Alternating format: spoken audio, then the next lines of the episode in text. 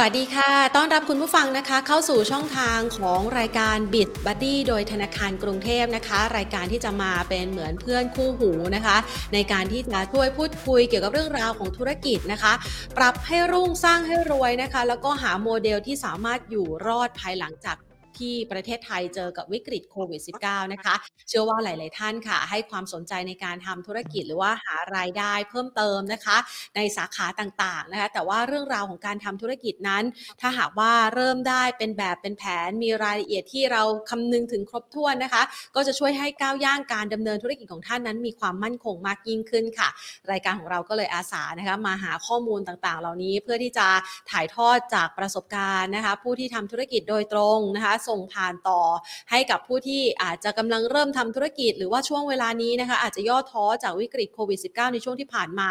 แล้วก็รู้สึกว่าไม่รู้จะจับต้นชนปลายในการที่จะเดินหน้าธุรกิจของท่านอย่างไรนะคะ ก็มาหาความรู้ได้ในรายการของเราล้วค่ะ และแน่นอนนะคะว่าหนึ่งในธุรกิจที่คนไทยให้ความนิยมนะคะ แล้วก็สนใจทำเป็นอันดับต้นๆเลยหนีไม่พ้นเรื่องของธุรกิจร้านอาหารค่ะ เพราะว่ามันเป็นเรื่องของปากท้องนะคะ สิ่งแรกเลยตื่นเช้ามาเราก็จะคิดว่าเราจะกินินอะไรดีนะคะก็เลยกลายเป็นหนึ่งในธุรกิจยอดนิยมของคนไทยในช่วงที่ผ่านมา แล้วก็กลายเป็นหนึ่งธุรกิจเหมือนกันที่ได้รับผลกระทบไม่น้อยนะคะ จากเรื่องของวิกฤตโควิด -19 ดังนั้นมาในช่วงเวลานี้นะคะกำลังอยู่ในช่วงของการเปลี่ยนผ่านนะคะ คลี่คลายจากวิกฤตนะคะ เราจะสามารถเริ่มต้นทำธุรกิจได้อย่างไรนะคะ วันนี้เราจะไปพูดคุยกับผู้ที่มีประสบการณ์ตรงเลยนะคะ ประสบความสำเร็จในร้านนะคะ แล้วก็ผ่านพ้นวิกฤตโควิด -19 มาเขาเรียนรู้อย่างไรนะคะแล้วจะมาถ่ายทอดประสบการณ์ให้เราได้พูดคุยกันนะคะ เพื่อที่จะเรียนรู้แล้วก็สามารถนำเอา กรณีศึกษานะคะแชร์ต่อให้กับผู้ที่กำลังคิดนะคะหาแนวทางในการทำธุรกิจต่อไป โดยเฉพาะอย่างยิ่งในธุรกิจร้านอาหารนะคะ ไปพูดคุยค่ะกับทางด้านของเชฟอูกันค่ะ คุณรสิกดุษฎีพันธ์นะคะ เจ้าของร้านเบ k มีเทนเดอร์แล้วก็ร้านปังห่วงนะบายเบ k มีเทนเดอร์นะคะ ซึ่งเชฟอูเองก็เป็นเจ้าของรางวัลวงใน User Choice Award 4 ปีซ้อนในปี 2016 จนถึงปี 2019 ด้วยนะคะ สวัสดีค่ะเชฟอูค่ะ วัสดีครับ ค่ะสวัสดีนะคะรายการก็ผู้ชมทุกท่านนะครับ ค่ะ ค่ะก็ในฐานะก่อนอื่นค่ะอย่างนี้นะครับ ก็เอ่อคำถามที่ว่าอยากเป็นเจ้าของร้านต้องเตรียมตัวยังไงบ้างใช่ไหมครับ ค่ะ ในปีนี้ใช่ไหมครับ ก็ค่ะอยากจะบอกว่าจริง ๆ แล้วปีนี้ก็เป็นปีที่ เอ่อ หนักปีนี้และสองปีที่แล้วเป็นปีที่หนักสำหรับทุกคนนะครับสำหรับคนที่ทำร้านสำหรับคนที่ทำร้านอาหารอยู่นะครับครับ แล้วก็สำหรับคนที่อาจจะเพิ่งเริ่มต้นนะครับ ไม่ว่าจะไม่ว่าจะเปิดมานานแล้ว หรือว่าจะเอ่อเริ่มต้นทำร้านอาหารใหม่ ๆ นะครับ ก่อนอื่นอยากจะขอแสดงความยินดีกับทุกคนที่ผ่านปีที่แล้วมาได้ก่อนเลยนะครับนะว่านะเยี่ยมยอดมากนะครับ ตัวตัวผมเองด้วยนะครับ ก็ต้องบอกว่ายากมากนะครับค่ะยากมาก เดี๋ยวเดี๋ยวเราเอ่อไล่กันไปตั้งแต่ตั้งแต่ต้นก่อนเลยนะครับ วันนี้หวังว่าจะมีได้ค่ะสิ่งดีๆ หลายอย่างนะครับ ที่ที่จะเอามาฝากและหวังว่าจะเป็นประโยชน์กับผู้ชมทุกท่านนะครับ ค่ะก็เรียกว่าเราได้เป็นผู้แข็งแกร่งที่จะไปต่อ ดังนั้นเนี่ยในฐานะเชฟเองก็เป็นผู้แข็งแกร่งคนหนึ่งที่ผ่านวิกฤตนะคะแล้วก็กำลังจะไปต่อเหมือนกันนะคะ นะคะครับดังนั้นเนี่ยสิ่งแรกเลยสำหรับคนที่อยากจะทำธุรกิจร้านอาหาร เชฟจะแนะนำเขายังไงบ้างคะเอ่อผมขออนุญาตไล่เป็นเอ่อหัวข้อนะกันนะครับนะถ้าเกิดว่าได้ถ้าเราพูดถึงหัวข้อใหญ่คือเอ่อทำร้านอาหารเนี่ยนะครับนะจะต้องเริ่มต้นต้องเตรียมตัวยังไงบ้างนะครับ ผมเป็นเรื่องของร้านเรื่องของทำเล เรื่องของเงินทุนแล้วก็แผนธุรกิจ นะครับ แต่ว่าจะอธิบายให้เข้าใจง่ายนะครับนะในเวลาที่จำกัดนะครับค่ะเรื่องของร้านเนี่ยนะครับเรื่องแรกเนี่ยนะครับนะพูดง่ายๆคือเรื่องของคอนเซปต์ร้าน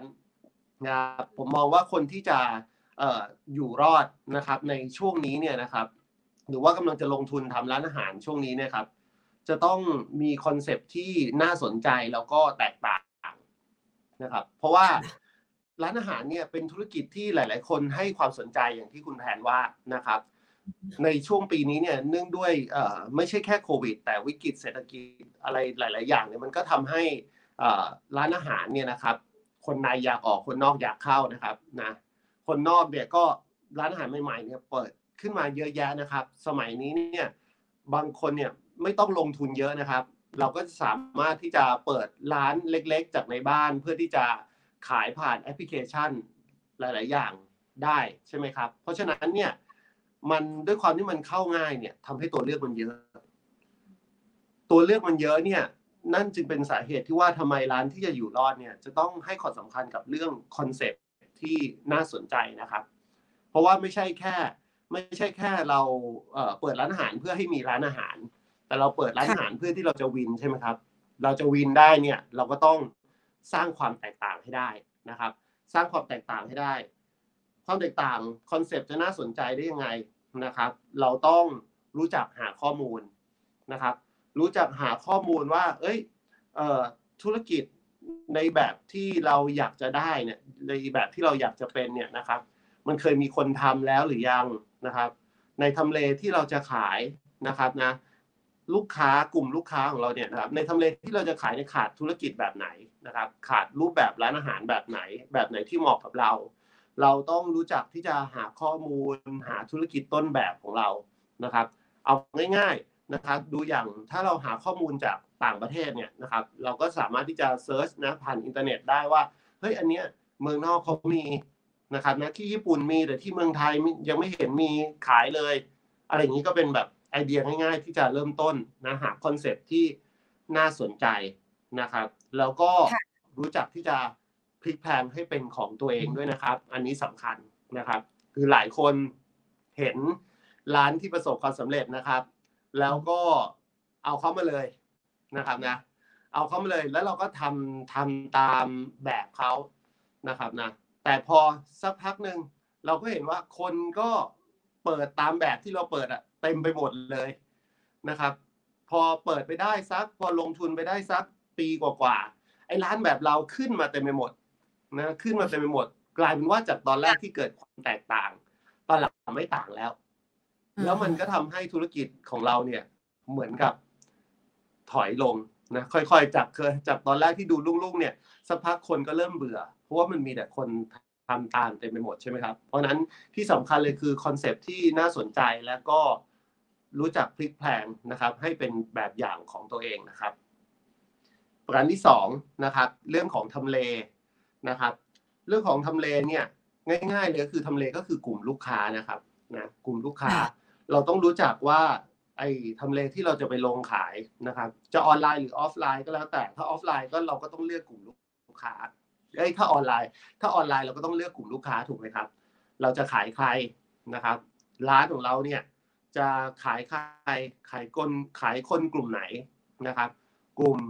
ครอบครัวนะก็เขาก็อาจจะชอบอีกแบบหนึ่งใช่ไหมครับ กลุ่มคนทำงานก็จะชอบอีกแบบหนึ่งกลุ่มนักเรียนนักศึกษาก็จะชอบอีกแบบหนึ่งหรือถ้าไม่ใช่เรื่องของช่วงวัย อาจจะเป็นเรื่องของอินไซต์นะครับ เช่น กลุ่มคนที่รักสุขภาพ ก็จะออกสินค้าอีกแบบหนึ่งใช่ไหมครับ หรือค่ะ เป็นเรื่องของเอ่อกลุ่มคนที่แบบนะมีความชอบเหมือนเหมือนๆกันเช่นเดี๋ยวนี้เขามีกลุ่มคนรักแซลมอน ตามล่าหาปลาส้มนะค่ะหรือคนที่ชอบทานพวกเอ่อเนื้อนะเนื้อย่าง เนื้อสเต็กอะไรอย่างนี้ อันนี้ก็เป็นกลุ่มหนึ่งเป็นการเลือกจากอินไซต์เพราะฉะนั้นเนี่ยก่อนที่เราจะเปิดเนี่ยถ้าพูดถึงเรื่องทำเลเนี่ยเราต้องรู้จักรู้จักกลุ่มลูกค้าของเรานะครับทำทำข้อมูลให้ดีนะครับนะ เราคิด concept ร้านได้แล้วรู้ว่าไอเดียนี้แปลก แต่เราต้องดูให้ออกว่าอ้าวแล้วสุดท้ายแล้วใครคือกลุ่มลูกค้าของ concept ร้านเรานะครับนะมันจะมาพร้อมกันนะครับ ถ้าเรารู้จักกลุ่มลูกค้าดีนะครับนะเรารู้ว่ากลุ่มลูกค้าเนี้ยอยู่ในทำเลแบบไหน มันก็จะทำให้เราเนี่ยมีความแม่นยำขึ้นนะครับ ในการทำธุรกิจการขายเปิดมาปุ๊บถ้าเราเล็งถูกนะครับนะก็จะมีกลุ่มลูกค้าเข้ามาอุดหนุนนะครับ เรื่องที่เอ่อสามเลยก็คือเรื่องเงินทุนนะครับ เรื่องเงินทุนนะครับ เราต้องสำรวจค่าใช้จ่ายก่อน อันนี้เป็นแง่ปกติเนอะนะครับนะเราก็ต้องสำรวจค่าใช้จ่ายก่อนนะครับ ไม่ว่าจะเป็นเรื่องของการแต่งร้านการก่อสร้างนะครับ เงินก้อนแรกที่จะต้องลงไปนะครับ แล้วก็อีกก้อนหนึ่งที่เป็นเงินทุนหมุนเวียนนะครับ เรื่องของค่าพนักงาน ค่าเช่า ค่าวัตถุดิบทั้งหลายนะครับ จะเหนื่อยหน่อยนะครับที่ช่วงนี้เนี่ยเราเป็นช่วงที่ค่อนข้างมีการผันผวนเนื่องจากเอ่อสถานการณ์โควิดเนี่ยนะครับต้องบอกว่าดีขึ้นกว่าปีที่แล้วนะครับดีขึ้นกว่าปีที่แล้วถึงแม้ว่าจะมีตัวเลขผู้ติดเชื้อมีโอมิครอนอะไรก็แล้วแต่ แต่เนื่องด้วยจากที่วัคซีนเนี่ยก็เริ่มจะฉีดฉีดกันมาได้นะครับนะก็ต้องบอกว่านะปัญหาเนี่ยเริ่มจะดีขึ้นกว่าปีที่แล้ว แต่ก็ยังมีความผันผวนอยู่นะครับนะยังมีเรื่องของความกลัวความรู้สึก นะความรู้สึกของกลุ่มลูกค้าอยู่ เพราะฉะนั้นเนี่ยเราไม่รู้ว่าอนาคตเนี่ยอะไรจะเกิดขึ้นนะครับนะเพราะนั้นเนี่ยเงินทุนหมุนเวียนนะครับ ถ้าเลือกได้นะครับนะอาจจะต้องเก็บไว้นะสำรองสำรองไว้หน่อยนะครับ ก่อนที่จะลงไป ไม่ใช่ ไม่ใช่ว่าเราอยากจะเปิดร้านอาหารเนี่ยมีเงินพอ แต่เงินพอของเราเนี่ยอยู่ได้แค่เดือนเดียว อันนี้ก็ไม่ควรนะครับนะควรจะปรับแผนการลงทุนให้ดีนะครับ อย่างน้อยควรจะมีแบบ นะถ้าเลือกได้หกเดือนนะครับอะไรค่ะแบบนี้เป็นต้นนะครับนะเพื่อที่จะรับจากรับกับเอ่อสถานการณ์ช่วงนี้นะครับแต่แต่สิ่งที่ผมอยากจะเสริมเลยก็คือว่านะครับเรื่องของการบริหารเอ่อเงินทุนนะครับ มีทิปนะครับนะมีเคล็ดลับนะครับที่อยากจะแบ่งปันนะครับ จากประสบการณ์ของผมนะครับ คือเวลาเราใช้เงินทุนเนี่ย เราต้องรู้ว่า concept ของร้านที่เราจะทำเนี่ย ใช้เงินเท่าไหร่ถึงจะส่งให้ concept เนี่ยดูดีที่สุดนะครับนะผมยกตัวอย่างนะครับ อย่างเช่นว่า สมมุติ concept ของร้านเรา เราอยากจะทำร้านอาหารประเภท fine dining ใช่ไหมครับนะค่ะ fine dining นะทำทำร้านเอ่อเหมือนกับถ้าญี่ปุ่นก็เป็นแบบโอมากาเสะหรืออะไรอย่างนี้นะครับนะถามว่าร้านอาหาร fine dining เนี่ยควรจะใช้เงินทุนเอ่อหลักไหนครับ นะอันนี้เราต้องค่ะเราต้องไปดูนะเราดูจากข้อมูลนะครับนะแต่ถ้าเราจะเปิดร้านอาหารสตรีทฟู้ดล่ะนะครับนะสมมุติเราจะทำสตรีทฟู้ดนะเราจะเปิดร้านผัดไทย เราจะเปิดร้านหอยทอดนะครับนะขายกลุ่มลูกค้าทั่วไปเนี่ย มันก็อาจจะใช้เงินทุนในก้อนที่ขนาดเล็กกว่า ใช่ไหมครับค่ะเพราะฉะนั้นเนี่ยเอ่อ ตัวของเงินทุนเนี่ยนะครับนะมันเกี่ยวข้องกับ concept ของร้านโดยโดยตรงนะครับอืมงบประมาณมีหน้าที่นะครับ ไม่ใช่แค่ทำร้านให้เสร็จ แต่งบประมาณมีหน้าที่นะครับ สร้างความน่าเชื่อถือของแบรนด์นะครับค่ะเราต้องรู้เราต้องรู้ว่าเราจะสร้างความน่าเชื่อถือของแบรนด์เนี่ย ให้คนเชื่อว่าเราเชี่ยวชาญในสิ่งที่เราทำจริงเนี่ย เราจะใช้งบประมาณทำร้านเท่าไหร่นะครับค่ะ ไม่ใช่ว่าเราอยากจะทำร้านอาหารใน concept ที่มันจะต้องอาศัยเงินทุนสูง แต่เรามีเงินทุนอยู่แค่เอ่อนิดเดียวนะครับนะทำ concept เหมือนเราทำเหมือนเราสร้างหนังอะ หนังค่ะ special sci-fiนะ concept concept แบบสิบล้าน แต่เรามีเงินอืมในกระเป๋าอยู่แค่สามหมื่นแต่เรื่องเราก็เราก็อยากจะเอาเงินสามหมื่นไปทำนะ แบบที่เขาบอกว่าค่ะอะไรนะ เอาคนเอาเงินสามสามหมื่นให้กับคนที่มีทัศนคติรวยเขาจะกลับมาพร้อมเงินสามแสนแต่มันอาจจะไม่ได้สวยหรูอย่างนั้นอืมต้องดูด้วยว่ามันทำแล้วมันออกมาแบบมันเป็นหนังที่เราอยากจะเล่าให้เขาฟังได้สมจริงหรือเปล่านะครับอ๋อเพราะเพราะอ๋อเพค่ะราะฉะนั้นเนี่ยเราต้องเราต้องดูตรงนี้ถ้าเราถ้าเราไม่อยากเสี่ยงนะอยากจำกัดความเสี่ยงของเรานะครับ เราก็ค่ะปรับ concept ให้เข้ากับเงินในกระเป๋าเรา ใช้ใช้ใช้ใช้ใช้เงินทุนของเราเนี่ยเล่านะเล่า concept ให้ออกมาได้ดีที่สุดในเงินทุนที่เรามีนะนะครับผมค่ะ หรือนะเออและนะครับ ประเด็นประเด็นอีกต่อไปนะทิปทิปอีกเรื่องหนึ่งก็คือ การจัดลำดับความสำคัญเนี่ย จะช่วยค่ะให้เรา จะช่วยให้เราเอ่อประหยัดเงินทุนได้นะครับนะเราต้องรู้ว่าลูกค้าต้องการอะไรกันแน่ แล้วใช้เงินทุนของเราเนี่ย จ่ายในสิ่งที่ลูกค้าต้องการก่อนนะครับ ยกตัวอย่างเช่น ถ้าสมมุติค่ะว่าเราจะเปิด เราจะเปิดคาเฟ่เราจะเปิดเราจะเปิดคาเฟ่ที่เอ่อให้คนมาถ่ายรูปเดี๋ยวนี้เขาฮิตใช่ไหมครับนะคาเฟ่ใช่ที่ค่ะแบบว่า check in นะครับแล้วบรรยากาศสวยๆนะเป็นมินิมอลหรือจะเป็นสไตล์โตเกียวหรืออะไรก็แล้วแต่ ถามว่าเงินทุนที่เรามีเนี่ยควรจะลงทุนไปกับเรื่องของแต่งร้าน หรือว่าเรื่องของการจ้างเชฟแพงๆมาครับนะค่ะเราก็ต้องลงทุนกับเลือกเรื่อแต่งงแต่งร้านร้านก่อนเป็นอันดับหนึ่งใช่ไหมครับเพราะนั่นคือจุดใช่ขายค่ะเรา เราต้องรู้อะฮะว่าอะไรคือสิ่งที่ลูกค้าต้องการ ลูกค้ากลุ่มของค่ะเราอะไรอะไรคือประสบการณ์ที่เราที่เราอยากมอบให้กับลูกค้าเราลงทุนกับสิ่งนั้นก่อนนะครับนะมองย้อนกลับไปสมัย สมัยผมเอ่อแบบว่าทำร้านใหม่ๆตอนนั้นยังไม่ค่อยมีประสบการณ์นะครับ ไอเราค่ะก็ทำเงินทุนอยู่ก้อนหนึ่งนะครับ แล้วก็ไปเช่าตึกนะครับค่ะไปไปเช่าตึกแล้วปรากฏว่าเราเนี่ยใจร้อนนะครับนะ เราก็เห็นแก่ความสะดวกของการทำงานของเอ่อของเชฟของคนในร้านนะครับ เราก็เอาเงินทุนเนี่ยไปเอ่อทุบตึกนะครับนะทุบตึก ลงทุนไปกับโครงสร้างนะครับ เสียเงินมากมายนะครับนะสุดท้ายแล้วเนี่ยนะครับ มาเรามานั่งคิดเนี่ย เอ้ยโอ้โหกว่าจะคืนทุนได้นานมาก แล้วมันก็ไม่ใช่ไม่ใช่ประเด็นหลักที่ลูกค้าต้องการด้วย อะไรแบบนี้เป็นต้นนะตอนนั้นเปิดร้านเปิดร้านอาหารญี่ปุ่นนะครับค่ะนะซึ่งอาหารก็จริงๆอาหารมันก็สูตรเดิมสูตรเดียวกัน แทนที่เราจะขายไปก่อนแล้วค่อยเอาเงินทุนมาต่อทุน เพื่อที่ว่าเราอยากจะต่อเติมร้านตรงไหนเราก็ทำใช่ไหมครับเพราะจุดขายเราคืออาหาร เราก็ดันเอา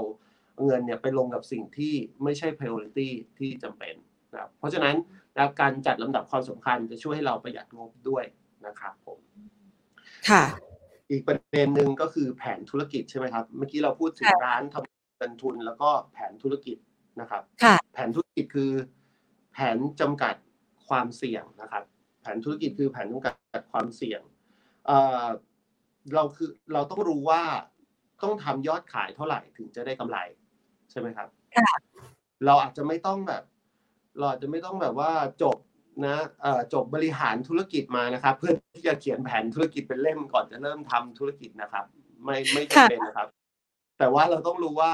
ความรู้พื้นฐานที่เราต้องมีอะครับ เราต้องรู้อืมว่าเฮ้ยเออเราจะ เราจะคืนทุน เมื่อไหร่ค่ะคือต้องขาย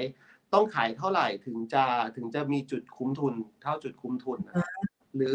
ต้องขายเท่าไหร่นะครับ ถึงจะได้กำไรตามเป้านะครับนะอะเดี๋ยวขออนุญาตแบ่งปันเอ่อความรู้นะครับนะเอ่อค่ะในเรื่องของต้นทุนเนี่ยนะครับ มันจะมีเอ่อสิ่งที่เรียกว่ากล่องต้นทุนอยู่สี่ใบนะครัค่ะคือประเด็นเอ่อกล่องแรกเลยคือเอ่อ COG คือ cost of grocery นะครับ คือต้นทุนค่าวัตถุดิบนะครับค่ะกล่องที่สองคือ cost of rental นะครับ COR นะครับ ก็คือค่าเช่านะครับค่ะกล่องที่สามคือค่าพนักงานนะครับ COL นะครับ ค่าพนักงาน cost of labor นะครับครับ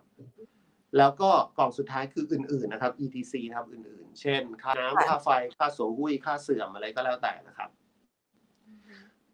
เอ่อกำไรเนี่ยมันเกิดจากอะไรนะครับ กำไรมันค่ะเกิดจากยอดขายลบกล่องสี่ใบนี้รวมกันแล้วแล้วจะเกิดกำไรนะครับ ค่ะ ทีนี้นะครับ มันมีสัดส่วนอยู่นะครับ สัดส่วนอยู่เวลาเราเวลาเราอ่าตั้งเป้านะครับ แล้วก็สัดส่วนของสัดส่วนของต้นทุนอยู่นะครับ จากค่ะประสบการณ์เนี่ยครับเอ่อ COG เนี่ยจะอยู่ที่40%นะครับ COG อยู่ที่40%นะครับ ค่ะเอ่ออาหารหนึ่งจานสมมุติว่าขายร้อยบาทนะครับ ต้นทุนค่าวัตถุดิบบวกแพคเกจจิ้งเนี่ยกล่องถ้าขายกลับบ้านนะครับ จะอยู่ที่ 40 บาท พยายามคุมไม่ให้เกินนะครับ วงเล็บค่ะถ้าไม่ใช่บุฟเฟ่ต์นะครับ ครับผม ค่ะ COG อยู่ที่ 40%แล้วก็ค่าเช่านะครับ อยู่ที่ 10% 10นะครับ ค่าเช่าอยู่ที่ค่ะ10%แล้วก็ COL นะครับ ค่าพนักงานจะอยู่ที่ 20% 20%และ อื่นๆนะครับ อื่นๆจะอยู่ที่ประมาณ10%นะครับค่ะแล้วก็สี่กล่องใบเนี้ยนะครับสี่กล่องเนี้ยนะครับ รวมกันนะครับเขาจะอยู่ที่แปดสิบเปอร์เซ็นเพราะฉะนั้นเนี่ยเมื่อเอายอดขายหักลบแล้วเนี่ย มันจะเหลือกำไรยี่สิบเปอร์เซ็นตนะครับ ถามว่าโอ้มีประโยชน์ยังไงครับน้อยอยู่นะคะ ค่ะใช่ครับ เหลือเหลือไม่เยอะนะครับ หลายหลายๆคนบอกว่าโอ้โหร้านอาหาร ต้องรวยเอ้ยแน่ๆทำไม ต้องแย่เลยเนี่ยบอกนี่ผมเอาความลับมาบอกนะครับ ร้านอาหารเนี่ยนะครับนะได้กำไรแค่ค่ะยี่สิบเปอร์เซ็นต์โอ้ครับถ้าใครทำถ้าใครทำได้มากกว่านี้เนี่ย ถือว่าโอ้นะเยี่ยมยอดนะครับนะแต่ผมจะบอกว่าส่วนใหญ่นะครับนะเอ่อส่วนใหญ่จะไม่ถึงนะครับค่ะส่วนใหญ่จะโอ้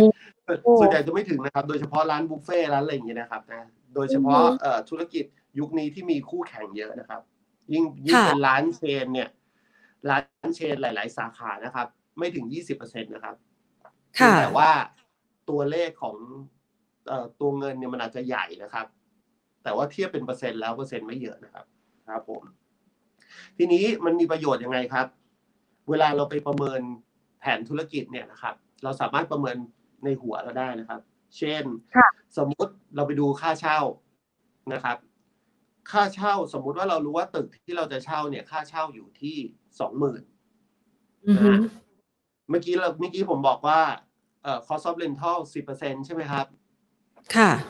นั่นแสดงว่ายอดขายที่เราควรจะขายได้คือสองแสนอือฮึนึกออกไหมครับ ค่ะ นั่นแสดงว่าเราก็ต้องมาตั้งคำถามว่าเอ้ยทำเลที่เราอยู่เนี่ยเขาคิดค่าเช่าเราสองหมื่นเนี่ย กลุ่มลูกค้าเป็นเยอะขนาดที่จะเข้ามาใช้บริการเนี่ยสองแสนหรือเปล่าต่อเดือนอืมนะครับ ถ้าเอ่อถ้าเอ่อจะทำไงนะครับนะ ที่จะเราจะรู้ว่าค่าเช่าสองแสนเนี่ยนะครับนะกลุ่มลูกค้าต้องต้องหาให้ได้กี่คน เราก็มาค่ะดูว่าแล้วเราขายเนี่ยตกมื้อละเท่าไหร่นะครับ เราก็เราก็หารไปใช่ไหมครับนะค่ะสองเอ่อสองแสนใช่ไหมครับนะสองแสนถ้าสมมุติว่าเราขายเอ่อมื้อละร้อยใช่ไหมครับ เราก็ต้องได้เท่าเท่าไหร่ครับสองพันโอ้คนพันครั้ง ใช่ไหมครัค่ะบสองพันอือฮึถ้าสองพันคนต่อเดือนอะไรแบบเนี้ยครับ แล้วเราก็ไปนั่งนับคนจำนวนคนเดินผ่านนะทราฟฟิกแถวทำเลว่าเอ้ยความความถี่มันพอหรือเปล่านะอะไรแบบนี้ครับนะค่ะครับหรือค่ะถ้าเรารู้สึกว่า เอ่อ ถ้าเรารู้สึกว่ามันไม่ถึง ยอดขายอือฮึไม่ถึงหรอกสองแสนถึงยากเกินไปตรงนี้นะครับอืมถามว่าขอลดเป้าลงหน่อยได้ไหมลดได้แต่กำไรลดนะครับอือนึฮึกออกนึกออกไหมครับ ตามสัดส่วนค่ะที่ผมบอกไปเมื่อกี้กำไรก็จะไม่ถึงยี่สิบเปอร์เซ็นนะครับ หรืออาฮะนะครับนะ เราเอ่อจะลดเป้านะครับนะ จากสองแสนเหลือเหลือแสนเอ่อเหลือแสนเดียวได้ไหมมันแปลว่าอะไรค่ะครับ แปลว่าค่าเช่าในสัดส่วนกล่องสี่ใบเมื่อกี้จากสิจาก ค่าเช่าสิบเปอร์เซ็นจะกลายเป็นค่าเช่ายี่สิบเปอร์เซ็นครับ เพราะค่าเช่ามันสองหมื่นใช่ไหมครับจากจากตัวอย่างค่ะเมื่อกี้จะกลายเป็นค่าอ่าฮะเช่ายี่สิบเปอร์เซ็นแล้วค่าเช่ายี่สิบเปอร์เซ็นจะทำไงให้เหลือกำไรยี่สิบเปอร์เซ็นล่ะ เราก็ค่ะต้องไปเบียดค่าใช้จ่ายส่วนอื่นครับอืมค่าใช้จ่ายส่วนอื่นเมื่อกี้ที่ผมบอกเราอาจจะไปลดค่าพนักงานลงค่าค่ะพนักงานจากยี่สิบเปอร์เซ็นลดเหลือแค่สิบเปอร์เซ็นนึกออกไหมครับ ใช้คนน้อค่ะยเสร็จแล้ว มันจะทำได้ไงอะ มันก็ต้องตีอืมกลับไปที่ concept แล้วว่าเออแล้วขายอาหารแบบไหนล่ะ ใช้พนักงานน้อย จากอือฮึพนักงานต้นเงินทุนแค่ยี่สิบเปอร์เซ็นเนี่ยเหลือสิบเปอร์เซ็นเนี่ยนะของยอดขายนะสองแสนที่เราตั้งเป้าไว้ ก็ต้องพลิกไปพลิกมามันทั้งหมดมันเป็นก้อนเดียวกันกลับไปดูที่ concept อีกอะไรอย่างเงี้ยอันนี้คือตัวอย่างแผนธุรกิจนะครับ ครับผมค่ะ โอ้โหได้นี่ครับยังไม่ทันไรเลยนะคะ ฟังดูเนี่ยได้ความรู้เพิ่มขึ้นเยอะเลยแล้วก็เป็นรายละเอียดที่ซับซ้อนมากสำหรับใครที่จะวางแผนทำธุรกิจร้านอาหารนะคะ โดยเฉพาะยิ่งเวลาเราทำร้านอาหาร เราอยากทำให้มันดีๆไปเลยอะแต่ลืมนึกถึงเงินในกระเป๋านะครับนะคะเชฟอ่าแล้วก็ถือว่าการบริหารต้นทุนนี้เป็นส่วนหนึ่งด้วยหรือเปล่าคะ ที่เชฟนำมาใช้ในช่วงของวิกฤตโควิด -19 ที่จำนวนความถี่ลูกค้าที่อาจจะหายไปนะคะ ใช่ครับอ๋อ ต้องค่ะ บอกว่าแบบว่าเกือบร้อยเปอร์เซ็นเลยครับนะ แทบทั้งหมดเลยนะครับ อืมอืมละเอ่อพอโควิดเข้ามันก็เกี่ยวกับ เกี่ยวกับต้นทุนทั้งนั้นเลยนะครับ เจ้าของร้านทั้งหลายก็ suffer กันนะครับ แต่ทีนี้เนี่ยค่ะเอ่อถามว่าตอนนั้นผมผมแก้ยังไงนะครับอือฮึก็เอ่อแน่นอนครับ ทุกคนก็ทุกคนก็รัดเข็มขัดนะครับ รัดค่ะ เข็มขัด แต่ว่าเอ่อปัญหาโควิดเนี่ยทำให้เรียนรู้ว่าบางครั้งเนี่ยนะครับนะ ต่อให้เราประหยัดค่าใช้จ่ายทั้งหลายนะครับนะ มันก็เอ่อถ้าเรามี concept ของร้านที่มันไม่เหมาะกับการกับการเซอร์ไวในช่วงในช่วงโควิด หรือปัญหาที่เข้ามาเช่นปัญหาล็อกดาวน์อะไรเงี้ยนะครับ เราก็อาจจะต้องใช้วิธีปรับตัวไปจนถึงรากของปัญหา เราต้องค่ะดูให้ออกดูให้ออกว่ารูมันรั่วที่ตรงไหนนะครับ อย่างช่วงเอ่อช่วงที่ผมขายเอ่อขายปลาดิบ เยอะๆเนี่ยนะครับนะค่ะผมก็ถึงขั้นตอนนั้นเนี่ยเปลี่ยนเลยนะครับนะโควิดแรกนะเล่าตั้งแต่อ่าไปเอ่อตอนโควิดแรกเนี่ยนะครับ มันมีปีที่แล้วปัญหาคือ ตอนนั้นอือฮึมีกระแสว่าเฮ้ยอยากกินแซลมอนนะอ่ากินแซลมอนแล้วแซลมอนติดโรคจากประเทศจีนอะไรอย่างนี้ใช่ไหมครับนะโควิดอ๋อนะครับค่ะทีนี้เอ่อทีนี้เนี่ยตอนนั้นเนี่ยผมก็เลยหา product ใหม่ครับค่ะ product เดิมก็ค่อยๆค่อยๆ fade ไปเรื่อยๆ แล้วก็หา product ใหม่ขึ้นมา product ใหม่ที่สามารถที่จะขายเอ่อขายได้ทั้งออนไลน์ออฟไลน์สามารถส่งได้ไกลๆ เพราะว่า product เดิมเนี่ยมันต้องพึ่งลูกค้าหน้าร้านเยอะ พอพึ่งหน้าร้านไม่ได้เพราะโดนล็อกดาวน์ใช่ไหมครับเราก็ต้องปรับตัวนะเราก็ค่ะจะไม่ยึดไม่ยึดติดกับแบรนด์นะครับ ในขณะที่เราทำไปด้วยเนี่ยเราก็ออก product ใหม่นะครับ ตอนนั้นก็ไปเด่นที่ด้านเบเกอรี่แทนอะไรแบบเนี้ย อันนั้นก็เป็นแผนหนึ่งที่ที่ต้องปรับตัวกันไปนะครับค่ะอ๋อนะคะ ถือว่ามันเรียกว่าวิกฤตในช่วงที่ผ่านมาทำให้ผู้ประกอบการเองต้องเรียนรู้วิธีการในการที่จะรับมือแล้วก็เอาตัวรอดจากวิกฤตต่างๆ จากสถานการณ์ที่เราอาจจะไม่เคยคิดว่ามันจะเกิดขึ้นเลยนะคะเชฟ ใช่ครับ ไม่มีใครค่ะไม่มีใครเอ่อนึกไม่ถึงนะครับ นึกไม่ถึงนะครับ แต่ว่าก็คิดว่าสำหรับคน คนเก่าๆที่ทำธุรกิจมาสักพักแล้วเนี่ย พอถึงปีที่สองนี่ก็น่าจะเริ่มรับมือได้ได้ได้มากขึ้นนะครับนะคะค่ะ ดังนั้นนะคะในช่วงเวลาของท้ายรายการนี้นะคะ อยากจะให้เชฟนะคะ ช่วยแนะนำหน่อยค่ะ หัวใจของธุรกิจร้านอาหารนะคะ อาจจะเป็นคีย์สำคัญที่ผู้ประกอบการสามารถนำมาใช้นะคะ ต่อยอดในปี 2565 นี้นะคะ หัวใจสำคัญเลยที่ต้องนึกถึงนะคะ เพื่อที่จะอยู่รอดท่ามกลางวิกฤต หรือแม้กระทั่งการฟื้นตัวของเศรษฐกิจในระยะถัดไปเนี่ยนะคะ เชฟมองหัวใจที่สำคัญมันคืออะไรคะผมมองว่าเอ่อหัวใจสำคัญนะครับ คือเราต้องรีเลิร์นนะครับนะคือพร้อมที่จะเรียนรู้สิ่งใหม่ ๆ ได้ตลอดเวลานะครับค่ะเราในฐานะร้านอาหารเนี่ยเราจะเรียนรู้สิ่งใหม่ ๆ ได้ยังไงนะครับนะ คือเราก็ต้องตั้งคำถามกับตัวเองว่าเฮ้ยไอแบรนด์ของเรานะครับ มันสามารถที่จะ หาช่องทางใหม่ๆ ด้วยวิธีใหม่เนี่ยได้ยังไงบ้าง เราอย่าไปยึดติดกับเอ่อความสำเร็จในอดีต หรือสินค้าตัวใดตัวหนึ่งเป็นหลักนะครับ สมัยนี้เนี่ยนะครับเราก็เห็นว่าโลกมันเปลี่ยนไปอย่างเร็วนะครับนะปีนี้ก็มีกระแสเรื่องคริปโตบิตคอย NFT อะไรมากมายนะครับนะค่ะตัวเอ่อตัวร้านอาหารเองเนี่ยนะครับตัวตัวร้านอาหารเองเราก็ยึดตามเอ่อดูตาม ที่อุตสาหกรรมอื่นเขาปรับตัวกันนะครับนะค่ะอย่างเช่นแต่ก่อนเราขายอาหารนะครับ เป็นไปได้ไหมว่า เรามีความรู้เรามีองค์ความรู้มากมายนะครับ สินค้าเราแทนที่จะเป็นอาหารที่นะเอ่อทานเข้าไปนะเข้าท้องแล้วก็อิ่มอย่างเดียวนะครับ เราเปลี่ยนมาขายเป็น product ให้ความรู้ได้ไหมนะครับ เช่นเอาความรู้ของเรามาทำเป็นเอ่อสอนทำเค้กสอนทำขนมนะทำเป็นค่ะคอร์ส ทำเป็นคอร์สออนไลน์นะครับนะก็มีรายได้เข้ามานะครับ หรือนะครับนะเอ่อถ้าเราจะล้ำไปกว่านั้นนะครับ เป็นไปได้ไหมว่าร้านอาหารเนี่ยอาจจะขาย digital product ก็ได้นะอาจจะค่ะขาย NFT ก็ได้สมัยนี้เขาเขาฮิต NFT กันนะครับนะค่ะจากเอ่อจากองค์ความรู้ที่เรามีเนี่ยลองดูว่าเอามาเอามาปรับใช้ได้ยังไงบ้างนะครับนะคืออย่าอย่าจำกัดตัวเอง นะครับนะอย่าอย่าจำกัดตัวเองอยู่ที่สินค้าใดสินค้าหนึ่งนะครับ เพราะว่าเอ่อแบรนด์เนี่ยแบรนด์เนี่ยมันไม่ได้มันไม่ได้ยึดติดอยู่กับสินค้าอย่างเดียว แต่แบรนด์คือเอ่อคือมุมมองของเราในการทำธุรกิจนะครับค่ะมุมมองมุมมองของเราแล้วก็ประสบการณ์ประสบการณ์ที่ให้กับลูกค้า ประสบการณ์ที่ให้กับลูกค้าเนี่ยมันมันเติบโตได้ มันสามารถเติบโตแล้วก็พัฒนาเปลี่ยนไปได้นะครับ เพราะฉะนั้นเนี่ย มันต่อมันสำคัญมากๆที่เราจะต้องเรียนรู้สิ่งใหม่นะครับ แล้วก็ปรับตัวเร็วที่สำคัญคือนะครับนะ เราต้องมีทีมงานที่พร้อมจะปรับเปลี่ยนไปด้วยกันนะครับ เราค่ะเราถ้าอยู่ในเอ่อนะฐานะเจ้าของร้านนะครับนะ เราควรที่จะเอ่อให้ทัศนคติสร้างทัศนคติที่พร้อมจะปรับตัวให้กับทีมงานด้วย เพราะว่าเราไปคนเดียวเราไปไม่ได้ใช่ไหมครับ เราต้องอืมเราต้องสร้างทีมงานที่พร้อมที่จะ ปรับตัวได้อย่างรวดเร็วนะครับ ค่ะสำคัญมาก ๆ เลยนะคะ ในเรื่องของการถ่ายทอดประสบการณ์ก็ถือว่าเป็นจุดแข็งหนึ่งของแบรนด์ของเรานะคะ ที่เราสามารถถ่ายทอดได้ในหลากหลายรูปแบบแหละ เพียงแต่ว่าณปัจจุบันนี้เนี่ยท่านจะไปเรียนรู้นะคะ เรื่องของความรู้ใหม่ ๆ เรียนรู้ในการทำทักษะใหม่ๆนะคะเพื่อที่จะต่อยอดแบรนด์ของท่าน ให้ชัดเจนมากยิ่งขึ้นในรูปแบบสาขาต่างๆนะคะ และแน่นอนว่าความรู้เนี่ยเป็นสิ่งสำคัญนะคะ ซึ่งทางด้านของเชฟอูเองเนี่ยก็มีข้อมูลดีๆ ความรู้ดีๆ แบบนี้คอยอัปเดตเสมอใช่ไหมคะเห็นบอกว่าเดี๋ยวเราจะมีรายละเอียดที่สามารถจะส่งต่อประสบการณ์เหล่านี้ ให้กับคนที่สนใจด้วยใช่ไหมคะเชฟ ใช่ครับผมคือใครค่ะที่เอ่อฟังแล้ว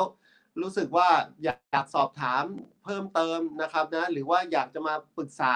นะครับกำลังจะเปิดร้านอาหารนะครับนะควรที่จะค่ะแบบเล็งยังไงให้มันแบบเสี่ยงน้อยลง นะครับนะอือฮึก็สามารถที่จะติดต่อเข้ามาได้ในเพจ Facebook นะครับเชฟอูนะครับค่ะ C H E F O U U นะครับนะ C H E F O U U หรือว่าจะเข้าไปดูเอ่อผมมีคลิปเก่าๆที่เป็นพื้นฐานการทำร้านอาหารนะครับมากมายนะครับ อยู่ใน YouTube Channel ชื่อว่าเชฟอู Channel นะครับ สะกดเหมือนกันค่ะนะครับ ต่อท้ายด้วยคำว่า Channel C H A N N E L นะครับเชฟอู Channel นะครับ สามารถเข้าไปติดต่อกันได้นะครับ อ่านะคะคุณผู้ชมคะวันนี้เนี่ยนะคะ คลิปเราอาจจะมีระยะเวลาจำกัดนะคะ แต่ท่านสามารถที่จะเรียนรู้นะคะ ผ่านการถ่ายทอดประสบการณ์จากเชฟอูนะคะ ซึ่งถือว่าเป็นเจ้าของรางวัลวงในอวอร์ดนะที่ผู้ใช้เนี่ยให้ความสนใจถึง 4 ปีซ้อนเลยนะคะ แล้วก็สามารถที่จะสร้างธุรกิจนะคะ ได้จนประสบความสำเร็จ จนถึงทุกวันนี้นะคะผ่านช่วงวิกฤตโควิด -19 มาได้นะคะเราได้เรียนรู้สัดส่วนทองคำของร้านอาหารด้วย ใครอยากจะไปต่อยอดความรู้เดี๋ยวติดต่อไปสอบถามเชฟอูกันได้เลยนะคะ วันนี้ต้องขอขอบคุณเชฟอูมากๆเลยนะคะครับยินดีครับ ค่ะ ขอบคุณค่ะ สวัสดีค่ะ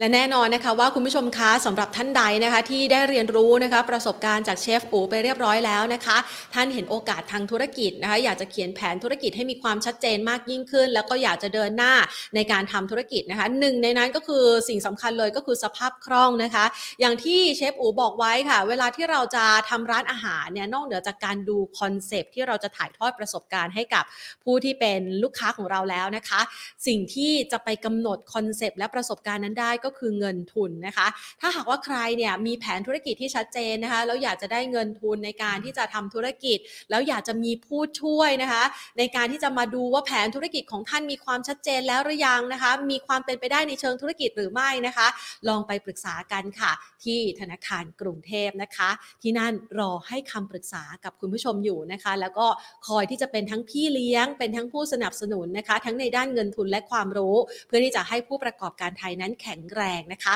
ต้อนรับกับการฟื้นตัวของเศรษฐกิจในปี 2565 นี้แหละค่ะ วันนี้รายการของเรานะคะ b i z Buddy โดยธนาคารกรุงเทพหมดเวลาลงแล้วนะคะ